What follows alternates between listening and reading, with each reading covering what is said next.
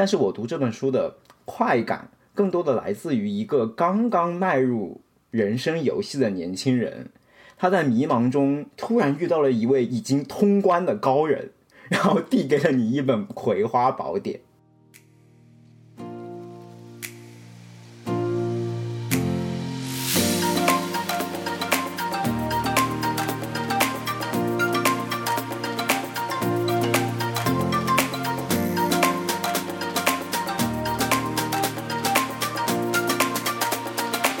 大家好，欢迎来到三言两语，我是主播 Harry，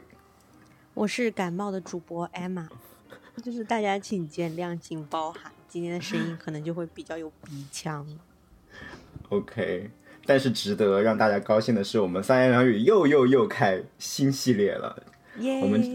我们这一个新的系列叫做仨味书屋。在这个新的仨味书屋系列里面，我和 Emma 会分享平常读到的一些比较好的中文书或者英文原版书。之所以想做这个系列，是觉得阅读在我们现代生活中似乎占比越来越少，但它依然是一个不可忽视的角色，甚至是一个很好的帮我们认识自己的工具。就像我今天第一期想给大家推荐的这本书里面说到的，他认为阅读是为数不多的能让我们从手头事情中脱离出来，以一个旁观者的角度审视人生的机会。毕竟当局者迷，旁观者清嘛。嗯，就像 Harry 说的，我们现在阅读的时间可能越来越少了。我是觉得其实大家由于比如说微信公众号的兴起啊，短阅读的时间变多了，但是能读完一本书这样进行长阅读的时间确实是被压缩了。短阅读的话，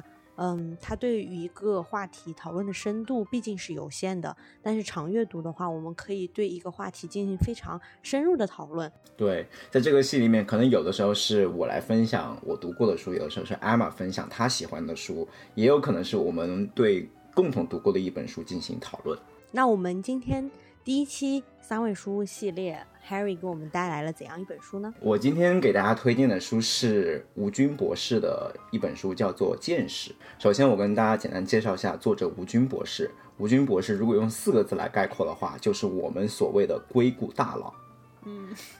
然后他的整个成长路线呢，是从学术界到工业界到投资圈一路走过来的。最开始他有很好的学术背景，然后是专注于在自然语言处理方向，在 Google 一直做到了资深研究员的职位，包括我们现在用到的 Google 的中文搜索算法的主要设计者之一就是他。虽然并不知道自然语言处理是什么，但是就是不明觉厉。你可以理解为自然语言处理就是教机器怎么去理解人类的语言吧。好。这个在搜索中是非常有用的。就比如说你打一句话进去，你要知道他需要搜索的目标是什么。就是理解你的意思。OK， 对。然后之后呢，他从学术界就是走到了工业界嘛，走到了 Google， 甚至一度做到了腾讯搜索部门的副总裁的这么一个位置。之后又从腾讯回到了 Google， 然后现在是某投资资本的一个合伙人。可以说他一路的这个成长路径是 IT 领域一个非常经典的成长路线，而且他在这条路线上走到了一个还挺巅峰的位置，可以说令大多数的程序员向往的一个成长路径。然后他在整个成长路径中也产生了非常多的书，他也是同时是一位畅销书的作家，而且他的书都可以分别对应到他不同的角色。比如说我最开始读到他的第一本书叫做《数学之美》。这本书它是一本科普著作，它在这本著作里面就是用非常浅显易懂的语言给大家介绍了一下搜索技术中的一些数学原理。我还把这本书推荐给我妈，虽然我自己没有看过但是我妈看了我妈反正挺喜欢，因为她是学数学的嘛，然后我就是想要提醒她不忘初心他不是在不忘初心的打麻将吗？每天都还在用到数学对啊，那里面就有很多数学原理好吗然后第2本我读过他的书叫做《浪潮之巅》，这本书也是在豆瓣上评分很高，可以推荐大家去读一读。这本书讲述了硅谷近1个世纪以来的吧的一些有名的公司的沉浮录，就是讲了近一个世纪以来硅谷这些大大小小的公司怎么一个一个走向兴盛又走向衰落，然后怎么样发展到今天。从最开始的像英特尔、惠普这种老牌的公司到今天的 Google、Apple， 是一部很好的了解硅谷历史的书。嗯，听上去就很想读。嗯，我还没读过。嗯，但是已经记下来了。然后就是我们今天想给大家推荐的《见识》这本书，是吴军博士已经成为了投资人以后，相当于已经走到了他这个成长路径、这个职业发展路径走到了一个巅峰的位置，一路走过来一路沉淀下来以后写的一本书，叫做《见识》。《见识》这本书可以说是一本大杂烩吧，他在这本书里面就围绕个人精进这个主题跟大家聊一聊很多他自己关于人生的一些看法，包括对职场晋升的一些建议，包括投资的一些经验。嗯，然后这本书其实最开始它的原型是作者吴军博士在得到 APP里面他有一个专栏叫做《硅谷来信》，在这个专栏里面他会收到很多网友的问题，然后进行解答。嗯，就从他自己在硅谷的人生职业经历出发给大家进行解答。然后这本书其实是他的所有专栏的文章的一个汇总以及增补，据说他就是相比于原来专栏的内容他增补了有 60% 的内容，可以说是大大的翻新了一下。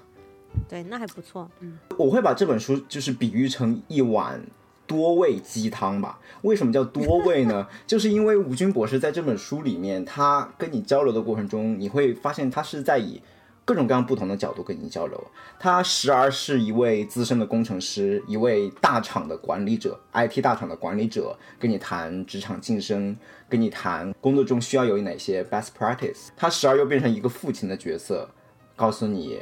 要怎么样维持一个好的亲密关系，甚至给你提供一些择偶的建议，包括子女和父母间应该建立怎样的一种亲密关系。时而他又变成了又回到他投资人的角色，然后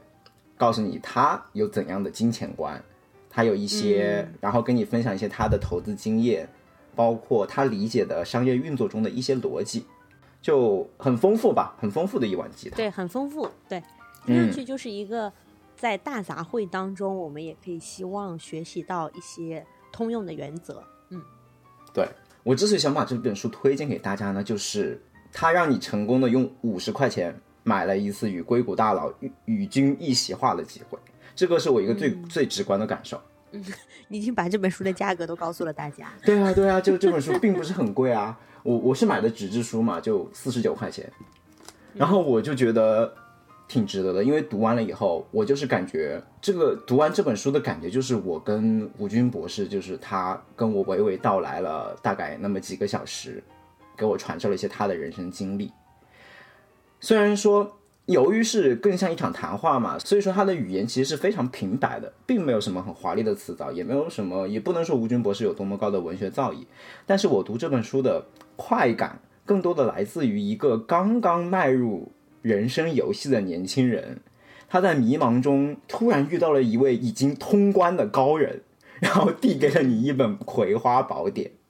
嗯，对，其实听上去就是因为读书它是可以跨越时间的。同样的是跟别人聊天，如果你跟一个人面对面的聊天，你一定就是你们两个处在当下同一个时刻嘛。对，但是你读书的时候就是作者他是可以来自任何时间维度的，当然除了未来，就是过去的和现在的任何时间维度，对吧？然后你可以跟他进行一个对话，我觉得这个就是读书它可以跨越的一个障碍。嗯，而且我知道现在其实大家其实还是挺倾向于接受于一些这种所谓可以说成功人士吧，可以说这种就是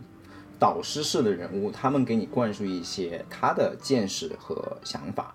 比如我知道国内有一个很有名的演讲叫做就罗振宇的《时间的朋友》的演讲，我知道国内有很多朋友会付费去听嘛，包括硅谷这边其实也时不时的有一些大佬的 talk 也都是付费的。所以在这个知识付费的年代，除了你可以花钱去听一场讲座来获得这些硅谷大佬们的传授以外，我觉得其实有的时候买一本他们的著作去读也是一个非常划算的一笔投入。嗯，那还有一个更划算的一笔投入，那就是免费的听我们的节目。哇，这个 Q 的太好了。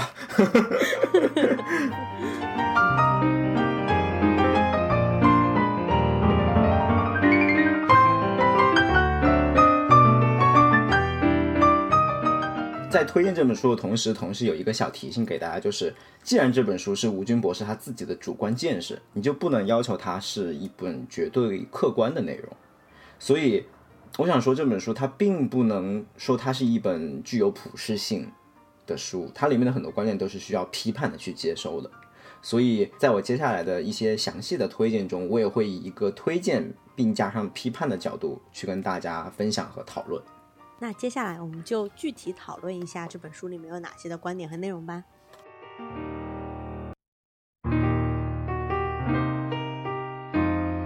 首先，我觉得这本书最大的一个观点，也是它第一章的标题，叫做幸福是目的，成功是手段。这个 point 呢，其实我在之前的一期播客推荐 Soul 那部动画的时候有跟大家说过，但是我觉得不同于 Soul 那部动画里面它介绍的幸福是一种不成功的幸福，是享受生命和生活本身带来的快乐的一种幸福。在吴军博士这本书里面，他推荐的幸福其实更多的是一种以成功为手段获得的幸福。首先，在这条通往幸福的路上，作者认为我们要有一个非常正确的人生态度。在他推崇的这些人生态度里面，我觉得非常受益的一点就是说，人生需要做减法。当然我知道这个观点已经是老生常谈了，但是我会在这里面给大家讲一些 refresh my mind 的一些细节。比如他在讲到人生需要做减法这个观点的过程里，他首先引入的一个例子就是会谈到那些习惯性迟到的人，他们有一个共性，就是觉得临时插进来的事是必须要做的，所以导致他们总是会有一些由于想完成一些 last minute 这种 task， 导致把重要的会议重要的事情给耽误了。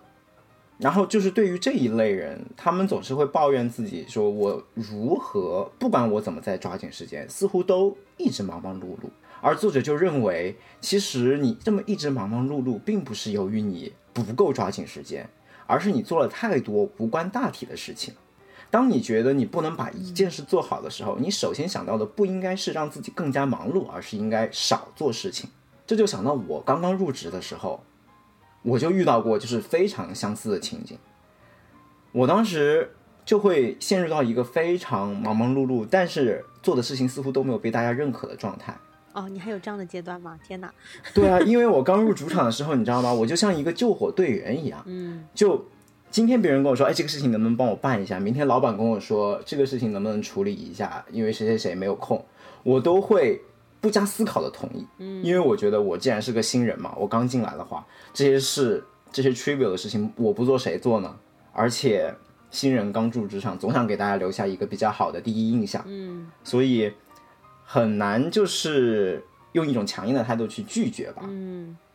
然后最后结果就是这些活都没有很好的完成，可以说最后都勉勉强强完成，但是都是可能离 deadline 拖了一两天然后才完成。这个时候就别人就会抱怨说，既然你就是 take 了这个 task， 你就应该在 deadline 之前完成，而不是说你把 deadline 一拖再拖。但是我就会跟他就是强行 arguing， 我就是说啊，那个 A 要也做这个事啊，B 也要做这个事啊，当然都是一些 excuse 了。所以这件事就让我在这里有非常大的共鸣，就是我在没有确定我能把一件事做好的情况下，我就不加判断的接受了更多的 task， 为了成为一个看上去的好人，为了不丢面子。但其实我是这样讲，就是你可能自己本身是知道就是人生需要做减法这个道理，但是你确实提出一个很现实的一个情况，就是对于职场新人来讲，你的同事和你的上司想要把很多东西给你，这个在现实情况上来讲确实是比较难以拒绝。当你有一定的职场资本，知道我在这个职场里面是受到就是 valuable 的，是有价值的，我离开了公司会很麻烦，就至少我们这个小组会很麻烦的时候，那你就是更有资本说拒绝啊。确实一开始我觉得就让一个新人就是去拒绝周围同事和上司的要求是比较难的。但是我觉得这个也是一个可以避免的弯路吧。就是对职场新人来说，我觉得从入职场第一天你就应该建立一个认知，就是与其做个好人，不如做个有价值的人。就在职场里面，哪怕你是一个新人，因为毕竟职场的升职又不是看你是不是一个好人来决定你是不是升职，对，就是看你是不是有着不可取代的价值。对啊，这其实对于自己的能力也是要有一定的判断，一开始可能确实是比较难的，但是至少就是比如说过了1个月，你对你自己做任务的速度肯定还是要有一个评估和判断的嘛。OK。 而且作者也提到，这些无关大体的事情不仅仅是占据你的时间，而且也是会阻碍你的职业发展，因为这些无关大体的事往往都是一些低水平的事情。所谓低水平的事情，就是它的收益和时间最多只可能是线性的关系，甚至不到线性的关系。2倍的时间只能产生2倍的收益，但是如果你把这些时间集中起来做一件事情的话，它会产生指数的收益，就像你股票里面一样，如果你不是在不同的股票之间换来换去，而是长时间的投入一只股票的话，你就会展现出时间复利性的 magic。 当然前提是那只股票要涨了。我发现艾玛很适合歪楼。不是，就是经常有一些毒奶，就明明是 Harry 要讲一个鸡汤，然后那个艾玛就会泼一波毒奶了。所以说人生做减法的另外一个 benefit 就是让你可以把更多的时间集中办好一件事情，并且让这件事情发生时间复利性所带来的指数倍的效益。我知道硅谷之前有一本很火的书叫做 Deep Work， 那本书是不是 Emma 读过？我还没有读过。我觉得这就是大家所谓的 Deep Work 吧。其实可能更多就是说一个时间维度上吧， Deep Work 那个它可能是强调比如说在一天当中你怎么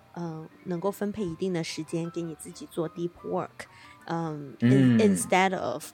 每天就是忙忙碌碌做很多琐碎的事。那你刚才讲的是一个更长的时间维度上的，就是说白了你对你自己的职业或者甚至是人生要有一定的战略，因为战略呢它都是强调要 focus 的，就是你需要有一个焦点，而不是非常分散的。这跟就是商学院里面教的商业上的战略也是一样的，就是你一个公司也是同样的，你不能，你肯定会有，比如说你如果是个餐厅或者是一个快餐店，你一定会有一个爆款的产品，那你大部分的收益肯定是来自于那个爆款产品，而不是你要把很多的成本投入到扩大这个 menu 上面的你所提供的丰富程度。因为其实大部分的东西除了那个爆款产品以外，很多的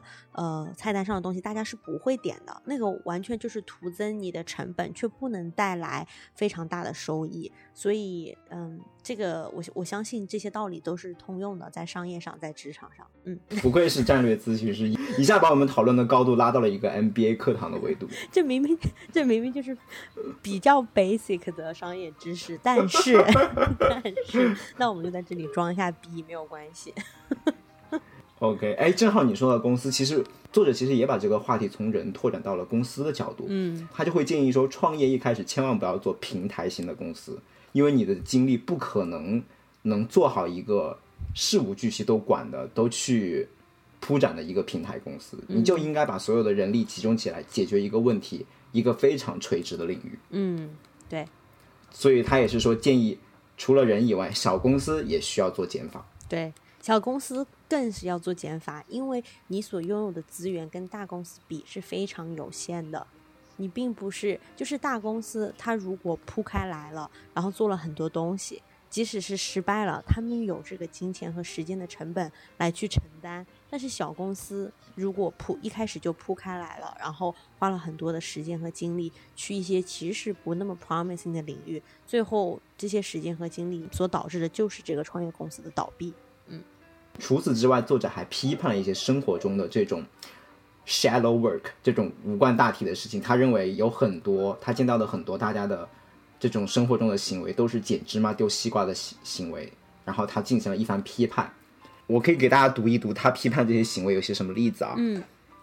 比如说，为了省1元出租车钱，在路上多走10分钟。为了抢几元钱的红包，每隔3-5分钟就看看微信。为了挣几百元的外快，上班偷偷干私活。为了双11抢货不睡觉。这些是他吐槽的一些大家在。我妈会做的事。你没有吗？是这样子的，就是他这一切的前提就是这个人如果他的时间是非常宝贵的资源的话，那他就不应该就是用时间去换这个少量的钱。但是像我妈妈这样子已经退休的人，她最不缺的就是时间，然后反而是做这些事让她得到快乐。所以这刚才他讲的这一切的前提都是你是一个时间对你来讲非常宝贵的人。嗯嗯，哎，这一点我也非常同意。我觉得他这些观点也是要批判的接受，就 in some case 我觉得这是完全合理的。对，就是说一切的大前提是什么，就跟我们刚才讲的，比如说在商业经营上你必须要 focus， 而不是把所有的东西都铺开来，对吧？什么东西都做一点。这一切的大前提是因为你的公司的人才是有限的，以及你公司的钱是有限的，你要去分配这个人才和钱。但是如果这个大前提不成立，就是你有无限的好的人才和无限的钱的话，你当然是可以去做很多不同方向的事情，然后找到下一个突破点、创新点了。嗯，那我觉得做这些事情的人可能还是由于他自己的时间不够值钱。对对，但是也不排除有的时候完全就是纯属消遣了，偶尔放空一下自己，想体会一下这种不成功的幸福，我觉得也是非常可以理解的。对，我之前学到一个词叫做仰卧起坐，你知道吧？就是不是就是指你平时不想努力的时候就是躺平，就是这样子，但是你又觉得想要奋斗了一下呢，就你又可以坐起来这样子。所以其实人生就是仰卧起坐。嗯，你不可能就一直在奋斗，也不可能一直在躺平。 OK， 然后坐起来的时候发现太吃力了，我还是躺着吧。对，所以就一定就是在仰卧起坐当中度过这一生。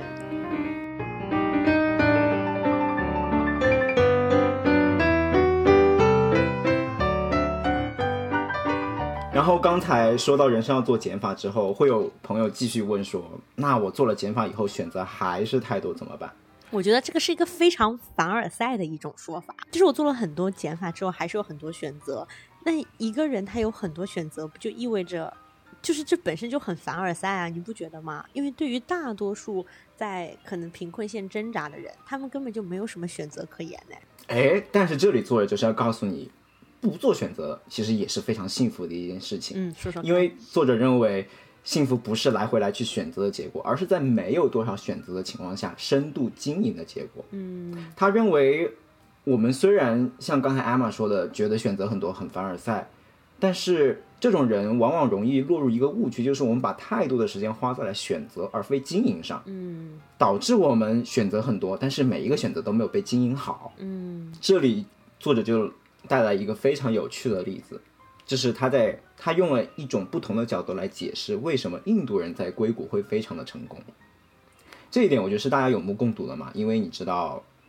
很多公司的高层都是印度人，印度人在公司高层的比例里面是很高的。嗯，是最高的，在所有人中里面是最高，比白人还高，是最高的。嗯嗯，然后作者在这里就引用了一位芝加哥大学的教授从幸福学的角度的一种解释，他就会把印度人的成功归功于他们一种缺乏选择的状态。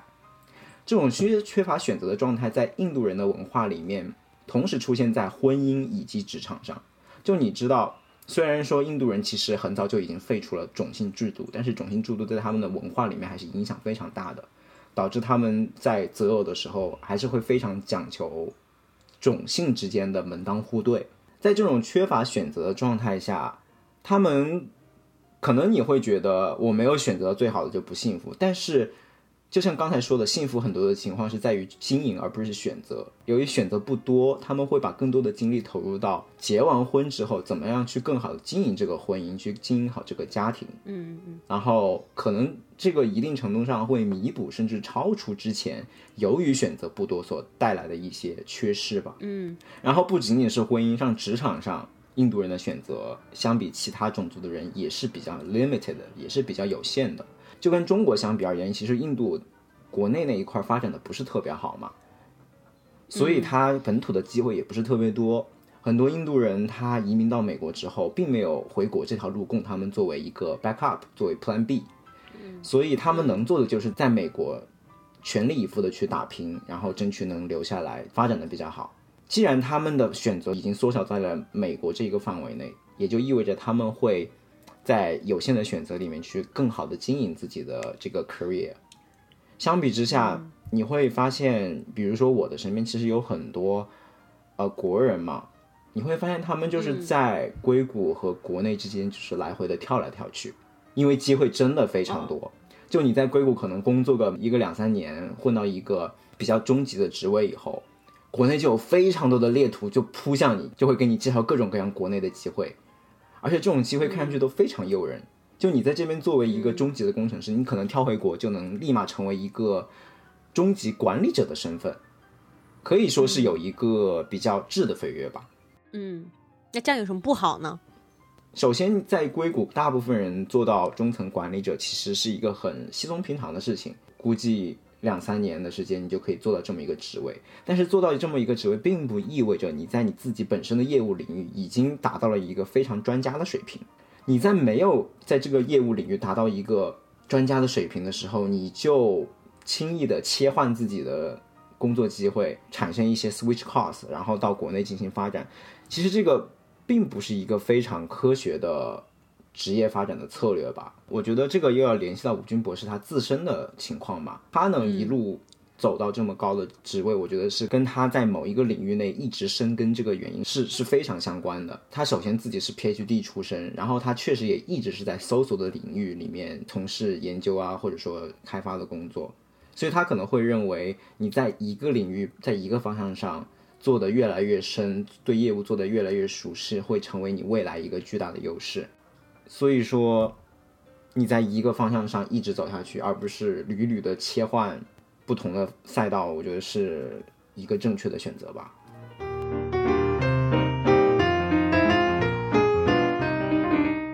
然后说了这么多人生需要做减法的这个 benefit，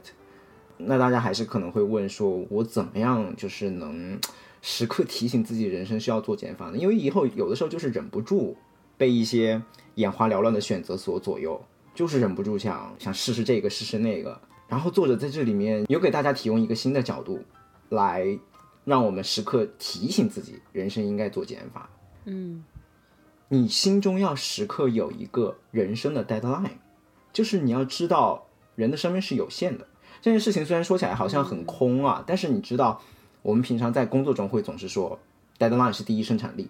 但是你把这个维度放到人生的维度，它其实也是 make sense 的。当你知道人的一生是有尽头的，你就会把你的有限的生命去更多的做一些更有意义的事情。而作者在这里认为的更有意义的事情，就是那些只有我能做的事，而不是说这些事没有我做别人也可以做。那这个事情其实对我的生命而言不是那么的有意义，不是那么的 unique。 而且你刚才讲的就是生命是有 deadline 这个角度的话，其实跟我之前在读的那个天才的那本书，就是那个 Hidden Habits of Genius 是很一致的。因为天才尤其是一些艺术家，他们可能一些身患疾病啊，他们知道自己的时日不多，所以他们就是非常非常的就是着急，就是我一定要现在马上创作，不停的创作，努力的创作，要不然的话我就在死之前不能完成我的这些梦想。哇，那这个我觉得就是作者给大家推崇的一种叫做向死而生的态度吧。我看到这里以后我就会想，哪些到底是只有我能做的事呢？然后我就把它总结，可能有3类事情是只有我能做的。1类事情是你解决了别人无法解决的难题，就是这个难题在那里已经很久了，但是一直没有人去解决。如果你解决了，你在技术上进行了突破，那这件事情就是只有你能做的事情，因为别人没这个技术。我觉得这个更多的适用于一些科研工作者吧，或者一些发明家，他们确实由于自己的天赋能进行一些技术上的突破。第2类呢，我觉得可能更适用于我的 case， 就是能解决一些别人没有发现的问题。就是因为毕竟上我觉得这个世界上的问题还是大于 solution 的，所以虽然说有个问题大家都能解决，但是如果别人没有发现的话，你成为了第一个解决这个问题的人，那这个也是只有你才能做的事情啊。因为有的问题只需要被解决一次，被你解决了，那你就成为了解决这个问题的唯一的那个人。因为你会发现很多创业公司成功的例子其实都是解决了一个已经存在但是被没有太多引起别人注意的问题嘛，就被大家忽视的问题。然后第3点就是一些个性化的创作了。因为个性化的创作对你来说永远都是 unique 的，不管是艺术家的创作还是文字的创作，甚至我觉得我们这档播客都是非常个性化的创作，就是打造一个有你不能被取代的，听上去好像就一件事情啊，就是你作为主播的位置不能被取代。嗯。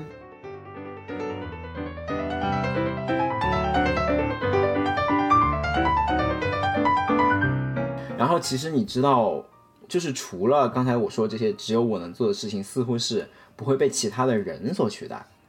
在目前这个越来越智能化的时代，我们还得考虑我们做的事情同时不会被机器所取代，也是这本书里面它给了我一个很好的判断标准，就是说哪一些工作是不会被机器所取代的呢？就是人类特有的创造力和想象力。其实我觉得这一点对于我们这种非创作型的工作者其实也是有启发的，因为我认为不管什么工作里面 它都会有一些艺术的成分在里面。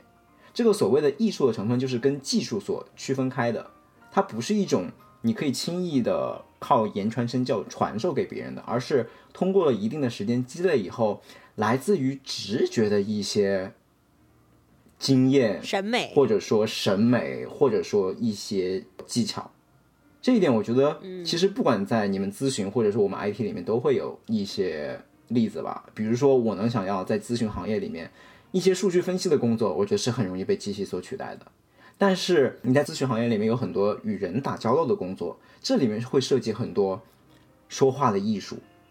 这一部分工作我觉得是很难被机器所取代的。我觉得这是一个 AI 的问题，这不它不是分什么强人工智能还有什么泛人工智能吗？现在我们能够做的不就是取代一些弱人工智能计算类的吗？对，弱人工智能，对啊，但是人的他的这个智能，包括就是人与人之间的交流和这个艺术创作这个方面的，那这个就是属于泛人工智能吧？那这个不是应该还差很远吗？嗯 ，OK， 嗯，比如像我们 IT 领域的话，就是你刚才说工程师的 work 也是都是不可取代的，这一点我要反驳一下，因为哪怕是工程师的工作里面，其实也会有低端的工作和高端的工作。所谓低端的工作呢，也就是说你刚才说的那些能靠弱人工智能取代的工作，比如说我们其实很多代码，你完全就是你写代码的过程，就其实我们有很多的 task， 它需要你写的代码其实就是把别人的代码复制过来，然后改一改数据类型，然后嵌到一个新的系统里面，这一类的工作。那为什么现在还没有被取代呢？就人工智能发展的还没有那么快，还没有到达一个就是就人工智能的发展还没有到达可以改代码的水平吧。当然天哪，那人工智能真是太烂了就连把别人的代码复制过来改一改都做不到，那这个人工智能我现在真的非常失望因为我觉得人工智能现在有的是可以，它可以自动生成代码，这个是有的，但是你要它改代码的话，可能是你得先读懂这段代码在干什么，然后再去改它。但是像它听上去就是很垃圾，但是像它生成代码的时候，你是已经告诉它了它要产生一个什么样的功能的代码。另外一个比较低端的工作就是有一些调参的工作了，就你知道现在大家都喜欢用这个神经网络嘛，然后有的时候为了得到一个最好的效果，需要把神经网络里面的参数去调一调。这个有高端的做法也有低端的做法高端的做法就是你真正的知道这个神经网络是怎么运作的，比如说有一些 PhD 运作原理，对，你知道它的运作原理，所以你会非常有针对性的去改一个参数，然后能获得很好的效果的提升。同时也有更暴力的做法，就是我便利所有可能的参数，一个一个去试，看哪个效果好。像其实现在也有很多工程师就是穷举法，对，这种穷举法听上去其实也是一个机器很容易做到的方法嘛，就你完全可以写一个脚本，然后去就是让它运行所有的计算，然后就最后告诉你那个最后数值最好的那个参数是什么。没错，就是作为工程师，如果我做的工作是这一类工作的话，我也会认为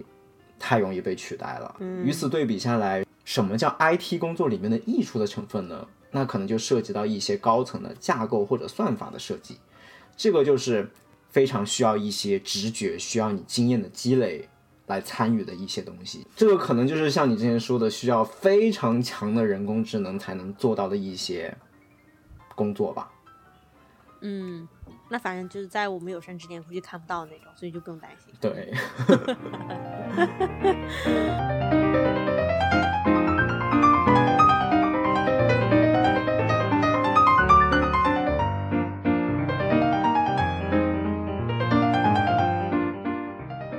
然后呢，在通往幸福的这条路上，除了个人的人生态度很重要以外，亲密关系也是非常重要的一 part。 因为毕竟人不是一个孤立的点嘛，他在这个社会中是一个网络中的一个点，所以跟其他点的关系也是非常重要的。而离我们最近的这些点其实就是一些亲密关系，所以在这本书里面，作者也花了一定的篇幅去给出一些他关于亲密关系的一些讨论。比如他就变身这个父亲的角色，分类给男生和女生提了一些择偶的建议。哇，我觉得这个非常危险。因为你知道为什么我会说非常危险吗？因为他分别给男生和女生了择偶建议。 OK， 这个听上去就很危险了。好，你没事，你继续说。 OK， 不要紧张，又不是你写的。OK， 我只是转述啊，不代表个人观点。就他在给他的一条建议，其实我觉得是男生女生都适用的，就是认为双方对未来的家庭的看法要一致。但是在这个观点下面的一个 subpoint， 他的一个子观点，就让我有了那么一丝丝惊讶。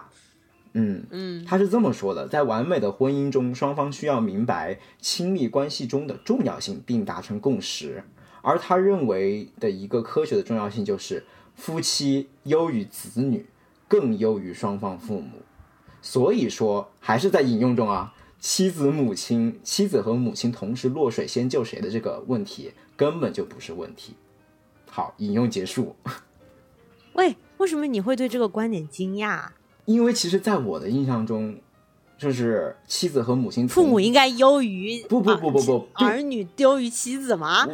并不是，我是觉得这个东西并没有一个定论。而他在这里就是他让我惊讶一点是他把这个结论说的特别的明确，特别的不可讨论。你不知道之前微博上很火有一段时间，就是 Papi 酱说了同样的话，然后结果引起热议吗？对，我就会觉得如果他这句话丢到任何一个社交媒体平台都会引起轩然大波，尤其说妻子母亲，没有，他的这个热议都是大家表示认同，就是纷认同妻子和母亲同时落水先救妻子是正确的，是吗？我觉得并不是一定要用妻子和母亲同时落水，就是你当然是可以救母亲，然后让妻子自己也有能力游上来，对吧？但是就是说在因为你这个是个非常极端的情况，在现实生活中并不会发生，在现实生活中会发生的，那肯定就是你的时间是有限的，你要应该是多陪妻子、家人、儿子、女儿，还是多陪自己的父母。那就是说你肯定还是要相对于优先级，就你陪自己妻子和丈夫的时间要多于陪父母的时间。总体上来讲，因为其实在读到这句话之前，在我一个男生的意识里面，大家之所以觉得婆媳关系是一个很大的 challenge， 就是在妻子和妈妈之间找到一个平衡是一个很难的问题，因为两者都需要你似乎同等的照顾。但是当他看到这个观点以后，我就觉得这并不是什么问题啊。如果大家都普遍认为夫妻关系要更优先于跟父母的关系的话，那婆媳关系里面你就是应该首先处理好你跟老婆的关系，对吧？因为这句话的前提，首先你刚才讲的是母亲和自己的妻子要得到自己的照顾，这本身就有那么一点点大男子主义。 OK， 第一，因为妻子和你之间本身就是互相照顾嘛，对吧？还有一个就是自己的妈妈有爸爸互相照顾，所以并不是说是为什么是儿子要站出来去照顾妈妈，因为妈妈有爸爸照顾。 OK， 是吧？所以自己的就是和妻子之间的这个互相的照顾肯定也是更多的。而且其实本身婆媳关系这个问题会被提出来，就是因为中国传统上是纵向的这个家庭核心关系嘛。就是费孝通之前在乡土中国里面的研究，他就说由于以前就是比如说很早以前在这个农村社会当中，老一辈人的生产经验是非常得到重视的，因为怎么样种地可以有高的收成，只有老人们才知道，就是这些非常有经验的老人们，他们有这种在农村地区有庞大的这种宗族关系，那么男性的大家长是最受到尊重的，他把这样子的各种的经验和怎么管理家庭生产各个方面传授给自己的儿子，所以父子是所有家庭关系当中的核心。那么父子的依附关系就是婆媳，那就是婆婆把自己怎么照顾，就是做可能手工活或者是什么做饭这些的经验再去传授给媳妇，所以婆媳又是一个总向的另一条附属关系。但是在西方的这个家庭核心关系当中，它是强调的夫妻，就是因为圣经里面它一开始就是在亚当和夏娃出来之后，然后上帝就说人要离开父母与妻子联合，就是他非常强调夫妻是合为一体的，但是他们要能够合为一体的前提是你要离开你的父母，就是组成一个新的家庭。所以我觉得可能就是同时有宗教的影响和这个生产关系上的影响吧，所以导致了这个纵向和横向的这样的一个区别。只不过现在因为中国也是越来越现代化了嘛，然后由于年轻人都去城里打工，怎么样去挣钱，那老一辈的意见已经完全没有用了，因为没有人要再种地了嘛，大家都去打工了，打工了以后城市里要是怎么玩的老人们都不知道，所以老人在这个农村话语体系里面已经是非常示威的了。那么这个父子的这个父为纲的这一条体系就完全就瓦解，所以在这种情况下的话，就是会更加的往夫妻关系为一体，然后要离开父母这一条路走。那我觉得我非常感谢这本书，就是让我这个有一点大男子主义残余的人接受了，甚至可以说坚定了这种更加现代化的一个婚姻理念吧。算是一个挺大的受益。其实谁没有一些大男子主义残余呢？我觉得每一个人都是要就是不断的学习吧。OK，在男女平等的道路上不断的进步。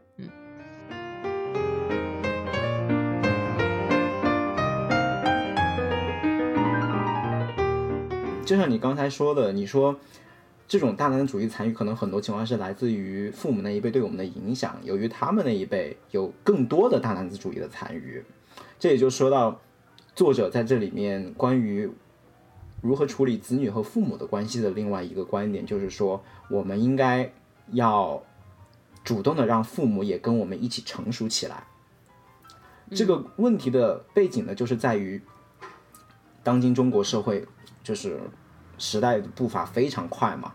真的是社会都不管是从物质方面还是社会的制度以及大家的生活方式方面都有着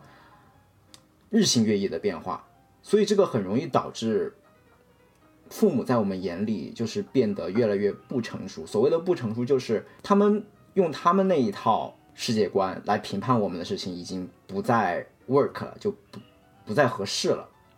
所以我们经常主要是因为中国过去的这些年来发展速度实在是太快了，没错，也就是导致了可能人类社会上从未有过的这些代沟。对，代沟就是从未有过的这么大的代沟，就是因为社会发展速度真的太快了中国。为了处理这一类问题，他给年轻人的建议，他首先是认为除了有这个时代快速发展的客观原因啊，年轻人自己也有一些责任需要承担，就是我们年轻人作为已经成年了以后，应该有一定的责任是通过平等的沟通能让父母也能从自己的身上学到一些30年后、40年后的新的生活方式，更加努力的用沟通架起我们这个代际间的桥梁。我觉得这一点也是让我挺有启发的嘛，因为我之前会更多的以一种逃避的姿态在处理这个问题，就是会觉得父母反正这个他们也不懂啊，那就不跟他们说了，然后我的事也不要他插手，会是以这样的一种逃避的心态，就没有觉得说让父母接受我们这个世界的世界观，学习我们所在的新的社会的新的运作模式是我的责任之一。但其实你都不一定需要他接受，你只要需要他知道你的逻辑是什么。也许他听完之后他还是不接受，但是可以让他了解。那我跟你讲，我觉得我父母就一直很成熟，很能跟上这个时代的变化。那我要感谢的就是现在的这些电商平台，是这些电商平台让我父母跟上了时代的节奏。怎么说？就是各种他们就是各种笼络这些就中老年人啊， okay. 然后让他们能够参与到网购的大潮当中。现在我妈在网上各种就是买东西比我溜多了，我们根本就不懂怎么玩那些，我妈超懂的，所以我觉得就是她早就已经跟上了这个时代的进步的脚步了。但是这个能让他们接受最新的一些世界的观念吗？我觉得就是说至少知道这个世界的玩法不一样了嘛。就比如说我妈就会就说为什么还要拿，就是说出门为什么还要带现金，就等等等等，就是他知道这个，至少让他知道这个世界上技术是变化很快的，对我们的生活是可以有很大的影响的，也让我的生活变得很方便，对， okay, 也还能让我省点钱什么之类的，就是他这些事情让他看到了实在的好处，让他可以去更接受就是新的生活方式嘛。嗯，对，而且我觉得就像你说的，他们接受这种数字化的工具，对他们了解这个新的世界是一个非常关键的入口。对，嗯，就因为我妈就是为了要玩，对，我妈就是为了要买东西，就对，为了省钱，把手机玩得非常的溜，好吗？对。然后他们在这个手机的入口上，其实可以见到更多的你的真实的世界，就是现在这个世界是怎么样运作的。不过，就从这个让父母陈述这个观点，其实我有另外一个想法，就是你可见。父母对子女真的是非常的无私，就相比子女对父母啊，你想当年就是父母就是教育我们的时候，他们其实跟我们之间其实是有非常大的代沟，面对一个出生的 baby 几乎非常低的智商，然后他们在不厌其烦的把我们带到他们的那个世界。但现在你来看，很多的年轻人就哪怕面对跟自己智商相差不多的父母，也不愿意把他们介绍到我们这个新的世界来。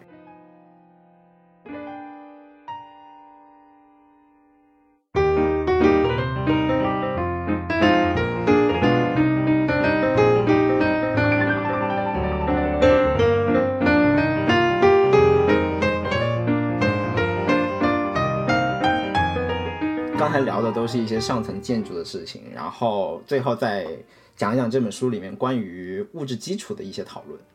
我就简单举个例子吧，就是在这里面我就想跟大家介绍一下作者在这本书里面介绍他的一个金钱观。我觉得我比较受益的是他提供了一个自己关于金钱的5个观点，属于他的一个，这5个观点就是组成了他之后不管是投资啊，还是说理解商业，包括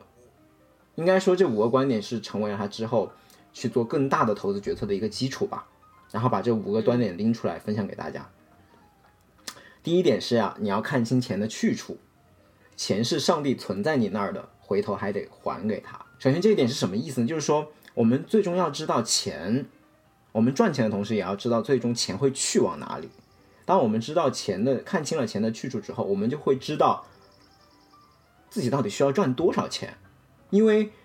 你有的时候发现了钱的一些用途以后，你会知道其实发现你一生其实用不了多少钱，是吧？对，就是这个意思。就是说其实赚钱是有尽头的，你赚到一个度以后，你再往之后赚的那些钱其实你这辈子你都用不到，或者说你会用在一些你并不想用到的地方。比如说他有个术语就会说，你能想象吗？就是美国人在看病上花掉的钱占了 GDP 的 17%。 对啊，但是因为美国的整个 healthcare system so broken， 但是他们吃饭的钱都只占 5%， 这一点真的让我非常惊讶。就是你能想象大家吃药的钱比吃饭的钱还多吗？所以就这个数据就是告诉我说，如果我知道想想我的钱可能之后有一定的比例要花在看病上，比如说等我老了以后，那我觉得那我宁可就是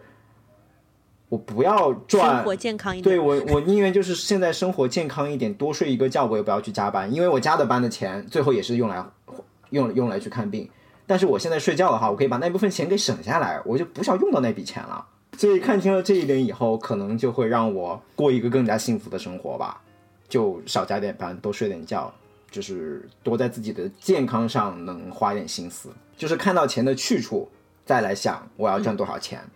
这是第一点。第二点是钱只有花出去了才是你的。这一点我觉得很 make sense 啊，就是如果钱不花出去的话，它就是一个数字啊，不管它是在股市里还是在银行账户里。给我的启发就是说，你要把钱有效的花掉，而不是一直存着。比如我觉得我之前就是为了解决我在，也是我在那个2020前任那一期节目里面提到的吧，就说这个钱其实如果花掉完，能让你在幸福的路上大大的前进一步，或者说获得一个更好的起点，你就应该非常舍得来把这个钱从数字变成它的实际的效益。然后第三点就是其实跟第二点很像了，就是说钱是为了让生活变得更好而不会更糟。这里他就有举两个反面例子嘛，一个就是我不知道是不是真的啊，这可能大概只是调侃，就是比如说什么像卖肾来换 iPhone 这种事情，很明显就不是让生活变得更好，因为你在健康上的牺牲是你之后需要更多的代价，是一个更大的代价，需要你更多的努力才能恢复的一件事情。当然我知道这只是个笑话。然后另外一个例子就是很多人会攒了几个月的积蓄，然后去买一个奢侈品的包包，但是这个包包呢他又不肯背出来，就总是把它非常细心的呵护啊，珍藏在家里，但是又不背。那如果背出来的话也是非常的担惊受怕，怕把它弄脏了弄坏了这样子。但其实你这笔买奢侈品的钱并没有给你出，就是它可能给你带来的好处就是虚荣心的满足，然后或者就是买的那一下的那个快感，但是它同时给你带来了之后无穷无尽的干扰。你哪怕在每一次在用它的时候你都会充满了担心，所以在这一点上 trade off 一下，你就会发现这笔钱的消费其实并没有让你生活变得更好。虽然我不支持就是攒几个月的工资去买一个奢侈品的包，但是我加一个反面的观点，就是买这一个包的行为对于每个人他能获得的幸福感是完全不一样的。没错，可能有些人他真的就是觉得我攒了几个月的钱，然后我买一个包，我每天就看着他在家里面悉心呵护他，我也很快乐。我就每天看着他，给他擦一擦灰尘，然后看他那个皮的光泽，我也很开心。那可能有些人他就是这样子的，所以那他也觉得这个钱花了值得。因为按照你之前提到第二点，就是我们买一个东西的时候要看它给我带来的幸福感，那就是以同样一个东西，可能我们觉得就是很 ridiculous。就比如说有些人买手办，我也觉得很 ridiculous。手办这个东西很贵啊，为什么我要买一个玩偶就放在那儿？但是对于不同的人来讲，它的价值就是不一样。下面这一点我觉得可能会引起一些争议吧，就钱是靠挣出来而不是靠省出来的。我觉得作者在这里的 point 其实是说，他之所以这么说是他认为挣钱的效率比省钱的效率高。就我能想到的一个类比就是，如果你看股市的话，股市的增长空间肯定是比下降的空间大的，所以你投资股市的理论上是你可以收获越来越多的这个收益，甚至这个收益可以看往未来展望的话是可以无限的。但是它前提是这个股票涨了的话，对，你反复在强调这一点。但是我觉得可以用一个就是日常生活的例子啊，就比如说你每个月的开销，可能你有些固定的开销，比如说什么房租啊，就是汽车的保险，这些你可能就是很难改变这些 fixed cost 嘛。对，那你能省的可能是你的这一顿的饭钱，或者下一顿的饭钱。那饭钱能省的它肯定是有一个上限，对吧？因为你不可能不吃东西，所以你现在的开销和你能在吃上面最省的可能就是只是差个几百块钱最多了，对吧？但是如果靠挣出来，那你的工资上面一个月涨几百块钱，这个是可以实现的，你可以涨几千几万在接下来的这么多年当中。但是你的饭钱你省上几百，你每年每个月能省的几百，那就是几百了。对，不管多少年，是的，它也不可能变成你能省个几万。就是它是有上限的，省有上限，但是挣没有上限。对，而且这也是 echo 到之前像他就是吐槽的一些行为，比如说我花了1个小时去算这个优惠券的政策，然后省了个10块钱，但你这个1个小时如果你努力工作的话，其实轻轻松松可以赚个100块钱，对吧？就很多这种你觉得看似省钱的行为，其实它的效率是很低的。然后最后一点就是说，钱也许花不光，但可以很快的投光，这个投就包括了投资或者说投机。我觉得他说这点并不是说反对大家投资，而是说就你会因为你会认为这个钱它到了股市里面以后，它还是你的钱，对吧？而且它甚至会变得更多。但其实你忽略的一点就是，当它这个钱放到股市以后，它的流动性就是突然一下缩水了。当这个钱不能流动的时候，其实你很难说这个钱是不是你的。就说这个钱花不掉，那这个钱到底是不是你的呢？还是说这个钱此时此刻就不是你的了呢？总之就是说，大家投钱的时候，它的流动性降低了，就是对，就是大家投钱的时候还是要有一点度吧，就是留一点现金在手里，因为现金才是你真正会愿意无忧无虑花出去的钱，也是可以。不是你不至于已经股票投到连平时的花销都已经要投到底裤都没了是吗？那还是没有了。我真无语。当我看到这个建议的时候，我及时的就是调整了自己的策略，没有 all in。天all in 的话就投光了。我对 Harry 通过这期节目之后有一个全新的认识。OK， 这些就是我给大家就是拿出的一些精华的观点吧。当然我觉得推荐这本书给大家还有一个原因，就是每个人都能从硅谷大佬提供的海量观点里面能找到能和自己共鸣的那一部分。我今天分享的也仅仅是我跟我共鸣的部分，但是这一部分在整本书来看也只是冰山一角，所以非常鼓励大家去读这本书，跟硅谷大佬就是花50块钱能跟硅谷大佬产生一次对话，从里面提取出对你自己有用的观点。然后我建议什么，我会把这本书推荐给什么人呢？就会推荐给一些可能更多的是年轻人吧，就是人生的阅历还没有积累的那么丰富，在刚刚进入人生的战场社会的考验的过程中需要一些指导，这个时候能跟一位有智慧的长辈进行这样的一次交流，我觉得是挺有价值的一件事情。而且还这本书有一点好处，就是它的所有文章其实没有特别强的连续性，因为就像之前说它是通过最开始的硅谷来信那个专栏的文章的一个合集，然后进行了一些加工整理嘛，所以你在读它的时候是可以随时拿起随时放下。像我的话最开始读其实我就是读的升职那一章，因为在我还在为升职而苦恼的时候，就有段时间我为升职而苦恼，所以我就现在已经再也不用为升职而苦恼了，也不是再有，就是暂时过了这个苦恼的阶段了。就是在那段时间我就会把它关于升职建议那一章给读了，就是可以当你有所需求的时候，然后就会去读相应的一章，这个是我觉得还蛮好的一个读这本书的方式。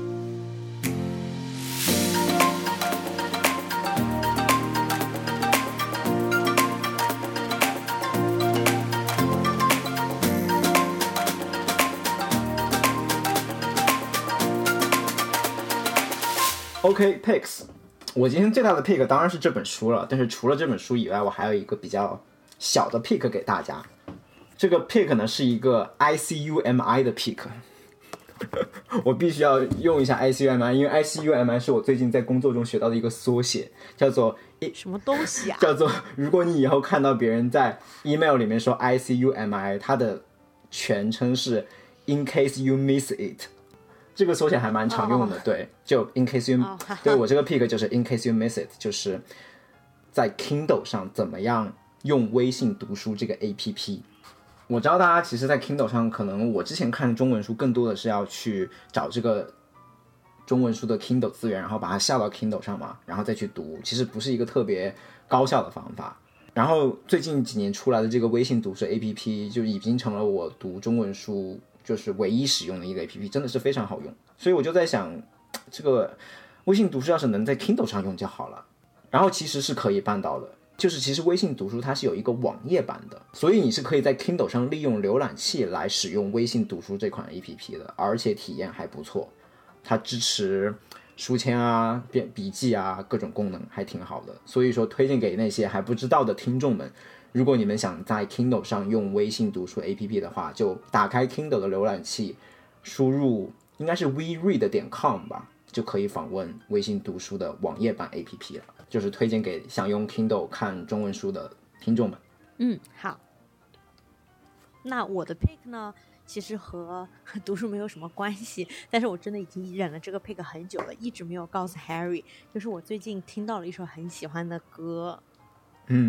我想要把这首歌呢，就是放在节目的最后作为我们结束的音乐。这首歌叫做《Colors》，是一个乐队叫做 Black Pumas， 就是黑色美洲豹，黑豹就是对，就跟那个 Black Panther 很像，但不是，它是叫 Black Pumas。然后，黑彪嘛。我第一次听到这首，对，然后我第一次听到这首歌，其实是我之前在看那个脱口秀节目，就是 The Late Night with Stephen Colbert， 就 Stephen Colbert 的那个脱口秀嘛。然后他们不是每次节目的最后都会有一般会有一个乐队过来演奏这样子，然后我就觉得这首歌真是惊为天人，就是。我不知道该怎么形容，反正就大家自己听吧。我觉得歌就是大家听了就会有感觉。对，而且这个乐队其实他们也在就是拜登那个就职典礼的那个网络直播晚会上也唱了这首 Colors。 哦，对，所以就是他们今年还提名了那个格莱美的那个最佳新人，因为他们其实也就成立了2年的时间，然后那个主唱还是就在街头被一个就在街头卖艺的时候被一个音乐人发现的，然后你就会发现他的为什么黑人的嗓音可以就这么厉害。我当时听了就说哇，我当时就跟我老公一起在听的时候，我就说哎，那你说这个人是不是一开嗓的话那个4位导师就会啪啪啪都转了，就跟那个好声音里面。他说我觉得这个人可能更是4位导师的评委水平吧。Make sense。 我听了一下，我发现就是 Stephen Colbert 他们那个现场的版本是最好听的，而且大家可以去看一下那个视频，因为他们整个现场那个布置也是非常非常的有氛围。OK， 那就是把这首歌和这个乐队推荐给大家。好，那我们就在艾玛推荐的这首歌中结束今天的节目吧。无暇与君一席，有缘三言两语。想听到更多关于美国职场文化生活的正经闲聊，欢迎订阅我们的节目。我们的节目将会每1到2周更新一次。那咱们下期节目见。下期节目再见，拜拜。拜拜。 I woke up to the morning sky first. Baby blue just like we rehearsed. When I get up off this ground, my shake leaves back down to the brown, brown, brown, brown, till I'm clean.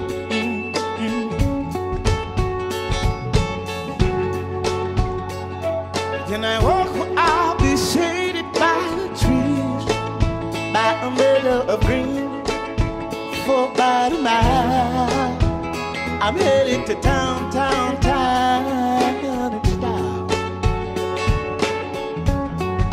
With all my favorite colors, yes sir. All my favorite colors, right on. My sisters and my brothers, see them like no other. All my favorite colors. It's a good day to be, a good day for me, a good day to see my favorite colors.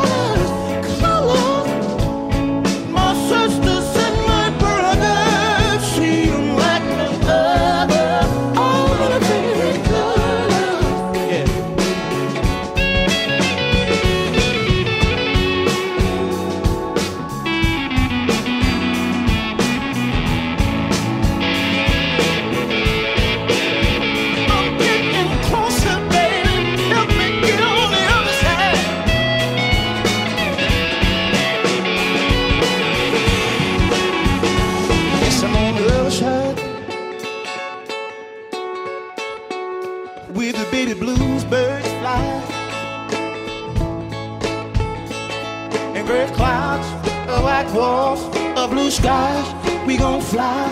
feel alright. And if you feel alright, help me feel alright. Now we gon' ooh, ooh, ooh, ooh, ooh, ooh, yeah. They sound like ooh, ooh, ooh, ooh, ooh, yeah. The least I can say, I anticipate a Hong Kong parade as we renegade in the morning. Sweet morning, good morning. With all my favorite colors. All my favorite colors, right on. My sisters and my brothers, see them like no other. All my favorite colors. It's a good day to be, a good day for me, a good day to see my favorite colors.